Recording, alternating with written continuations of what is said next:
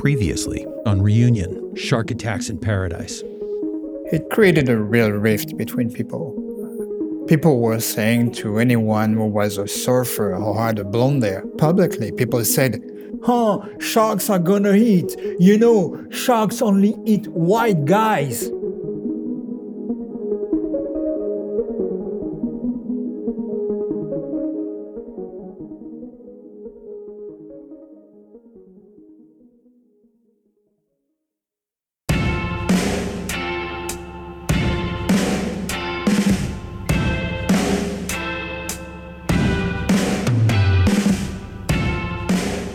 There's something about a shark attack, just the very thought of one, I mean, that is so much more primally terrifying than any other animal attack. Like, consider the grizzly bear fantasy, or okay, it's not really a fantasy, but you know what I mean. First of all, we're on land, right? So I'm definitely running away or climbing a tree or even grabbing a pointy stick.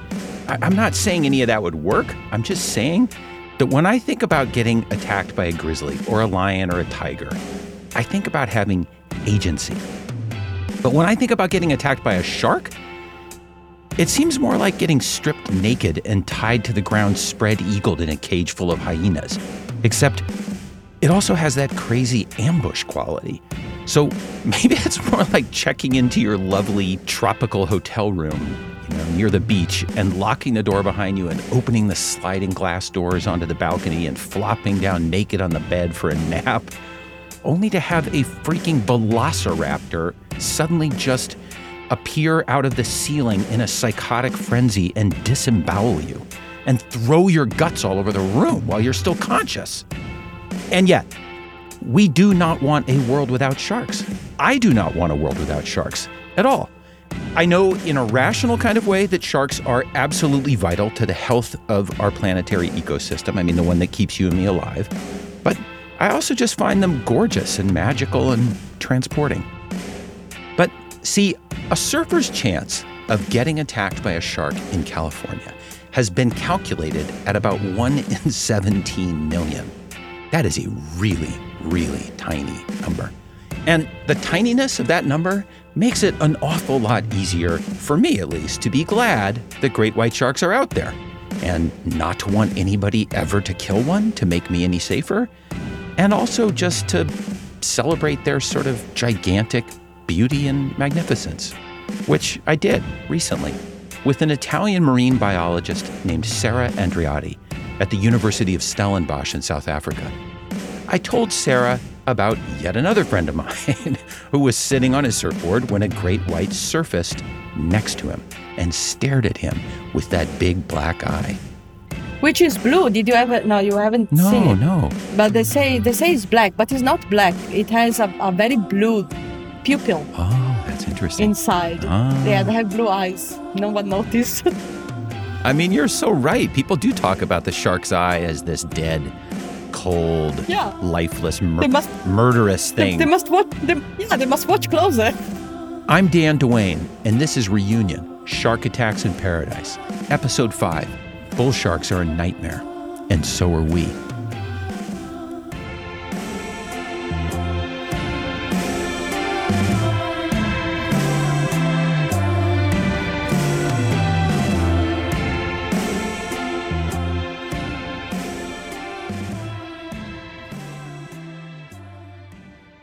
I saw a shark once swimming under my surfboard in crystal clear warm water on a remote cove in the Galapagos Islands.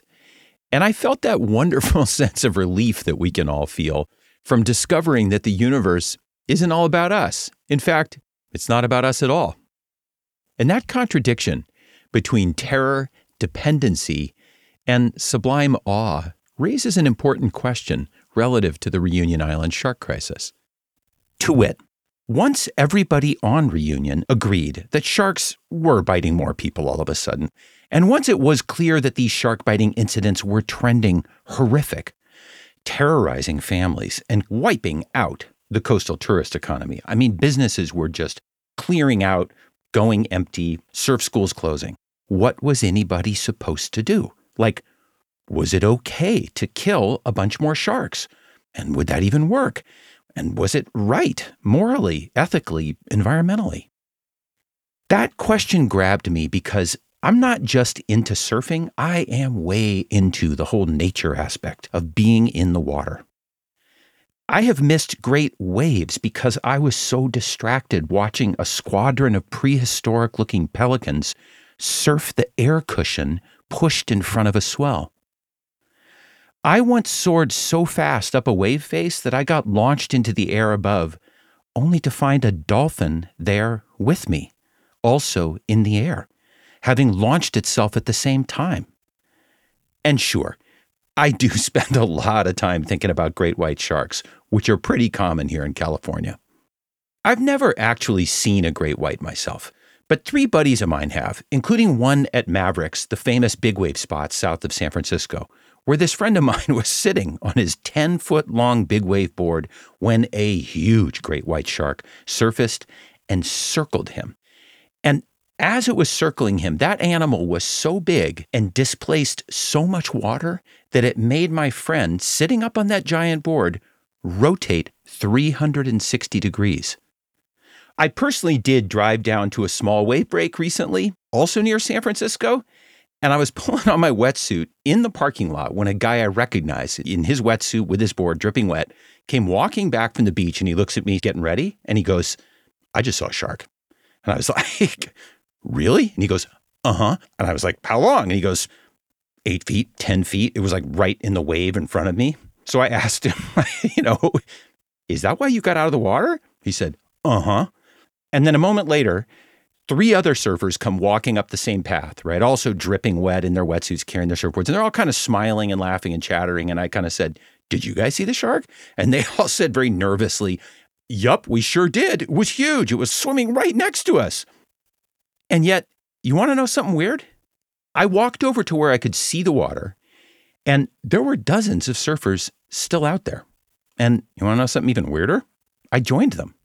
Yeah, that's right. I grabbed my surfboard and paddled out. And I'm not cavalier about risk. I've always been the guy who does dangerous sports very, very carefully. Like even as a kid skateboarding down hills, I was that dork who always stopped at stop signs. Plus, of course, I am up to my eyeballs in the most gruesome details of shark attacks on Reunion Island. So, Sarah Andreotti and her love for sharks was a great corrective for me. What do you love about sharks? What is there not to love about sharks? Yeah. They are such incredible animals. They have millions of years of evolution on their shoulders, which we don't have. And a lot of people tends to look at them as prehistorical animals. Um, but I would like to challenge this perspective and think about these animals as a species that had a lot more years of evolution compared to to humans. They have more senses than we do. We only have five, they've got seven. Did you know that? Sarah and I kicked around a bunch of other cool sharky factoids, like how certain species are the world's only known intrauterine cannibals.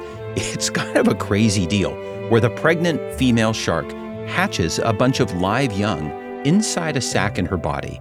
And then those little baby sharks survive by fighting it out and eating each other in there until the fittest one or two slip out of the birth canal into the ocean. But now, another thing I've always really liked knowing about great white sharks is that they're really not hunting me.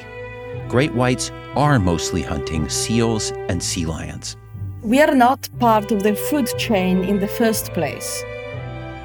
So when accident happen is most of the time because we are misidentified for a prey. If they can see us very well and the visibility is good, we don't look like anything they are used to eat in the first place. And unless we act like a prey, like if you run away from a dog or you launch a little ball to a cat, predators tends to immobilize what is running away from them. So unless with your body language you are going to tell that predator that you might be a prey, they have no reason to come and bite you. That's what people meant earlier in the reunion crisis when they were saying that shark attacks were mostly about prey confusion. In other words, that a shark just confused a person for something else. So we shouldn't be mad at the shark or try to kill the shark. But see, remember that 1 in 17 million figure about my chance of getting bit in California? Well, a surfer scientist guy on reunion, very legit character, told me that he had calculated a surfer's chance of getting bitten there during the height of the crisis at 1 in 100 every single time a surfer got in the water. And that seems partly due to the fact the reunion was not dealing with great white sharks. Welcome to True Spies the podcast that takes you deep inside the greatest secret missions of all time. Suddenly, out of the darkness appeared Bin Laden. You'll meet the people who live life undercover. What do they know? What are their skills? And what would you do in their position? Vengeance felt good. Seeing these people pay for what they'd done felt righteous. True Spies from Spyscape Studios, wherever you get your podcasts. Have you ever felt like escaping to your own desert island? Jane Gaskin did exactly that, trading in the family home to begin a new life in the tropics. But she soon discovers that paradise has its secrets. I'm Alice Levine, and this is The Price of Paradise the island dream that ends in kidnap, corruption, and murder. Wish you were here? Follow The Price of Paradise now, wherever you listen to podcasts. Reunion has a fair number of tiger sharks, which do their share of people biting worldwide. But what Reunion really has a problem with is bull sharks, or as the French call that same species, les bulldogs, venerated in shark freakout culture as the sort of alternative boogeyman to the great white, almost like a meme. You know, wow, everybody thinks great whites are the big baddies, but really it's their punk little brothers, the bull sharks. I mean, bull sharks are even in Grand Theft Auto courtesy of Brucie Kibbutz, the sketchy criminal bodybuilder character. Don't hang up. This is Brucie Kibbutz. Yeah, I'm kind of a big deal, and uh, you can be too with my own patented bull shark testosterone. I manage the whole process from like milking to delivery. So just hit me up, and I'll drop it off. All right? And you will you will be almost unstoppable. Apex shit. I'm serious. Call the B unit. The more I learned about bull sharks, in fact, the better I felt about great whites. Like, for starters, bull sharks will eat almost anything. They'll eat fish, other sharks, other bull sharks, birds, seals, sea turtles, random land animals that just happen to fall in the water. They've been observed stalking chickens who are just clucking around on a beach where the shark sort of swims back and forth in the shallows, waiting to pounce. And they'll go into waters that other sharks won't, like murky, dirty freshwater which is why they're known in South Africa as Zambezi sharks, because they've attacked children wading in the Zambezi River, or in Nicaragua as Lake Nicaragua sharks, same reason, or down on the Gold Coast of Australia, where public safety authorities warn people to this day that swimming in near shore canals and lagoons, muddy, murky, brackish, fresh salt water, is actually way more dangerous than open ocean beaches. I mean, bull sharks have literally been found in the Mississippi River as far north as, wait for it, Illinois. So, as far as I can tell, that whole prey confusion concept, I mean, I just don't see how it really applies to a purely opportunistic predator that will gladly eat pretty much any organic animal tissue, aquatic or terrestrial, living or dead. And yet, when I asked Sarah Andreotti what came to mind for her when she thought about bull sharks, this is what she said. Oh, they're so cute. so, because they were just very calmly swimming around. And of course, I've been interacting with them as a diver, not as a surfer or a swimmer that don't see them coming.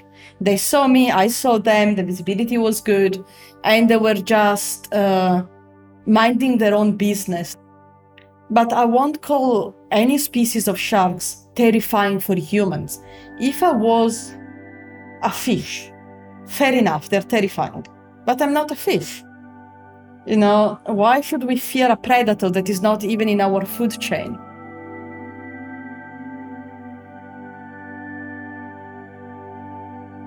But it but still the great the attacks by great whites tend to be just this one big bang of a bite. And and if you at least this is my sense of it in California. There's just this one big kabam. And so if you survive that initial bang, um, you know, maybe you need two or three hundred stitches, but you know, maybe you're going to be okay. If they if he didn't bite you in half the first time, you'll probably be okay. Because they're more of a fussy eater, a, a bull shark will probably come back. But that's the with the bull shark attacks. There seem to be, at least in some of the reunion stories. I mean, it's like the bull shark comes in and tears off an arm, then it comes back and tears off a leg, and then it comes back for another arm. And but is that a function of its being more opportunistic? We'll just keep taking bites and see what we get. Yeah, it it would be yes, yes, that's the reason. Bull shark attacks on reunion also have a curiously high fatality rate. Like in Florida, where there are plenty of bull sharks, there were 28 shark attacks in 2011 alone, and not a single fatality. At one point on reunion, your chance of dying if you got attacked was about 50%. Yet another thing that's really pretty different about bull sharks is that there's a well established history of bull shark attack epidemics around the world. Not a lot, but bull shark infestations are kind of a thing, like in New Jersey in 1916, in the events that inspired Jaws. It started on Saturday, July 1st, 1916. 28 year old guy from Philly goes for a dip with a dog, gets bit by something underwater that leaves his left thigh completely stripped of all flesh. Leg still attached, in other words. You know, lower leg, foot, calf, all of that, totally fine, unharmed, but femur devoid of meat. I mean, that is a bull shark attack, at least based on everything I've seen. I've never heard of a white shark doing that. And I have seen photos of that exact wound from a bull shark. And over the next couple of weeks, there were three more similar attacks so gruesome that it produced the first full blown American shark panic. Tourism cratered. Jersey Shore towns built steel nets to keep sharks away. They even tried dropping dynamite in the water to kill sharks. President Woodrow Wilson held a cabinet meeting. A shark was finally caught with, and I quote, two thirds of a milk crate's worth of human flesh and bones in its belly. And that shark was a great white, by the way, which is probably why Jaws is all about a great white. It's sort of a mashup, as far as I can tell, of like bull shark horror with great white majesty. But again, bull sharks, Brazilian island of Recife, 1992 to 2006, 47 incidents, 17 fatalities. I saw forensic photos of these victims. Jean Francois Nativel showed them to me, and I will spare you the details. But I'm telling you, these are the most nauseating things I have ever seen. Straight out of a serial killer file at the FBI. But the bull shark outbreak with the most relevance to reunion, the one that reunion authorities really looked at, happened in South Africa in the 1950s. It's known as Black December. Between mid December 1957 and early April 1958 on the warm water coast of KwaZulu Natal province, a big resort destination for people from Johannesburg. In the space of three and a half months, nine attacks, six fatalities. And this was in the area of Margate, which is a very popular coastal holiday resort about 100 miles south of Durban. December and January are the peak holiday seasons because it's our summer then. And apparently, the, the local tourists packed up and left the coast in droves. That was Geremy Cliff, formerly of the KwaZulu Natal Shark Board and one of the world's leading experts on shark attack mitigation. Cliff says that bull shark attack was so terrifying to people that authorities tried doing the same thing that had been tried unsuccessfully in New Jersey exclusion nets to keep sharks out of swimming areas, and just like that dropping of dynamite in New Jersey, the South African Navy tried exploding depth charges meant for blowing up submarines. And this is kind of a weird side note, but it totally backfired because the way depth charges work is they create this sudden increase in underwater air pressure with a shock wave, right, when it detonates. That shock wave causes the air inside a submarine to expand and burst the hull of the submarine. Well, it turns out sharks don't actually have any air sacs inside themselves to expand. That's why they have to keep swimming all the time. But pretty much all other fish do. So, what the depth charges really did was just kill everything but the sharks. And then, and then the sharks just had this crazy feast, right? Because the water was just full of food that wasn't trying to swim away from them.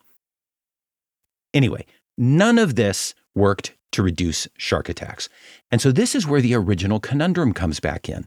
What is okay to do when something is this primally terrifying? So they looked across to Sydney in Australia. Sydney had introduced shark nets in 1937 to protect their beaches. And these nets were deployed off the beaches and they caught dangerous sharks and they reduced the incidence of shark attack. And in fact, Durban's record is so good that in the what's it now 60 68 years since nets were first installed they haven't had a serious shark attack you know in those days people weren't too worried about what other animals might be caught and that's one of the big problems with shark nets is they do have a high bycatch Yeah. they catch dolphins they catch turtles they catch rays Mm. And they catch several shark species which pose very little threat to, to human safety but no one was really worried about that in, in those days In the 1970s, John Todd burst onto the evangelical scene with a shocking tale. He claimed to be a former witch involved in a then unheard of secret organization called the Illuminati and urged Christians to prepare for a violent world takeover. First of all, the number one weapon in everybody's home should be a 12 gauge pump shotgun. Hear the amazing story of one of the originators of the modern day conspiracy theory. From Magnificent Noise and Sony Music Entertainment, this is Cover Up, the conspiracy tapes.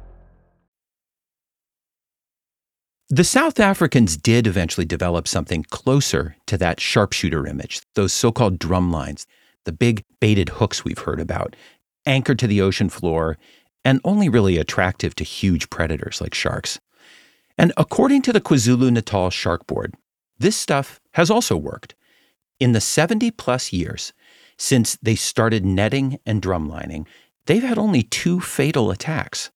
Similar agencies in Australia tell the same story hideous outbreaks of shark attacks, followed by netting and drumlining programs, followed by no more shark attacks. And numbers wise, it seems pretty reasonable. To this day, the total number of sharks killed by risk mitigation programs everywhere on the planet every year is about 2,500. And if that sounds like a lot of sharks, consider that cutting the annual shark fin trade by a single percentage point would save the lives of 700,000 sharks a year. Plus, I called up a buddy in wildlife conservation and ran the Reunion Island question past him like, hey, what's your take on the environmental ethics of killing bull sharks to protect people on Reunion? He was like, huh, well, let's look up bull sharks on the IUCN red list of threatened species. Okay, there they are. Yeah. Bull sharks are listed as near threatened. Basically, the list places species on a spectrum from extinct to least concerned. Near threatened is over on the doing okay side of that spectrum. And to be fair, they have been upgraded recently to threatened. And then he goes, Look, first, you got to understand, I don't personally give a shit about individual animals. I'm not even bothered by shark finning. I mean, if you're going to kill a shark, I don't really care what you do with it. I just care about biodiversity and the survival of species. And to be honest, this is my buddy still talking to me, right? He's saying, Dan, I could give you a hundred million dollars and tell you, go kill every bull shark on earth. There is no way you could do it. Because these things are everywhere. They will eat anything. And global warming is probably just going to expand their habitat. But here's where it gets complicated. The biggest proper peer reviewed scientific study of a shark culling program was done in Hawaii, where the federal government killed something like 5,000 sharks over 20 years between the late 50s and the 70s. And this study found that all that shark killing actually had zero effect on the rate of shark attack. None. 5,000 dead sharks, hundreds of thousands of dollars spent, nada. And sure, that's probably because they were dealing with tiger sharks, not bull sharks. But It's still the only gold standard study of the issue. Plus, the optics of killing sharks just ain't what it used to be. It's worse, way worse.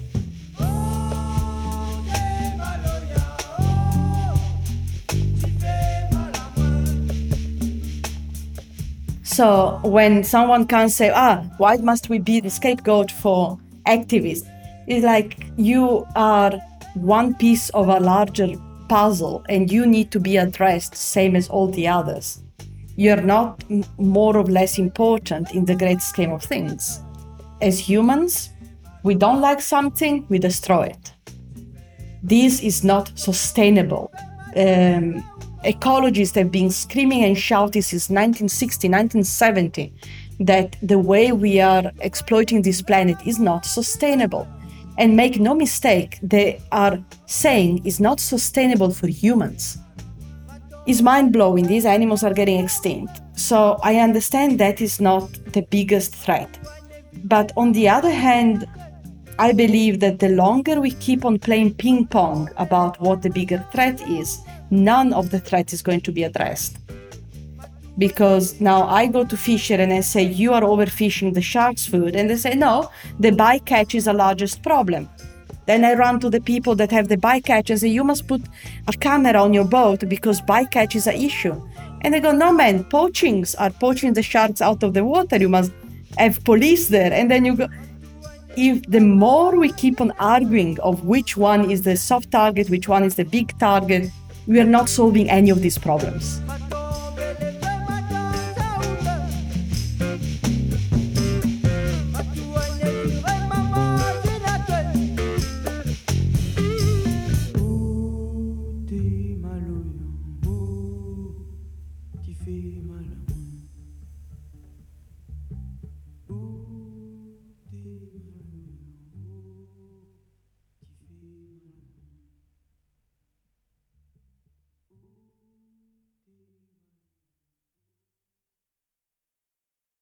Coming up next on Reunion Shark Attacks in Paradise. And Sea Shepherd start their first letter after Mathieu Schiller. They, they start to, to shame me on uh, the social media, on uh, internet. And they said, yes, it's my fault because I said to everybody it's dangerous. And for Sea Shepherd, sharks are not dangerous. If you lose a legs or your, your son, it's normal. It's not dangerous. It's a, it's a God uh, gift, you see?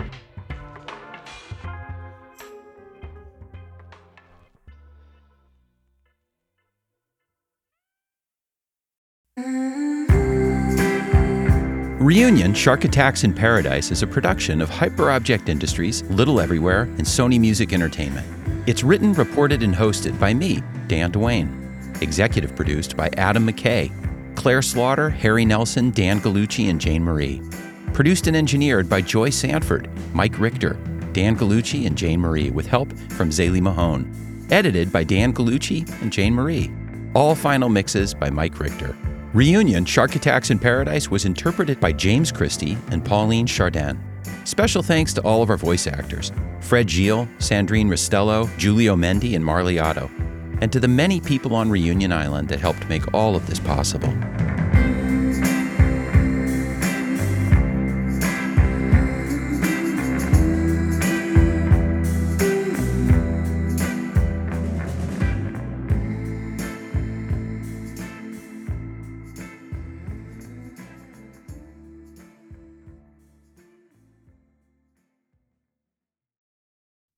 When you make decisions for your company, you look for the no brainers. And if you have a lot of mailing to do, stamps.com is the ultimate no brainer. It streamlines your processes to make your business more efficient, which makes you less busy. Mail checks, invoices, legal documents, and everything you need to keep your business running with stamps.com.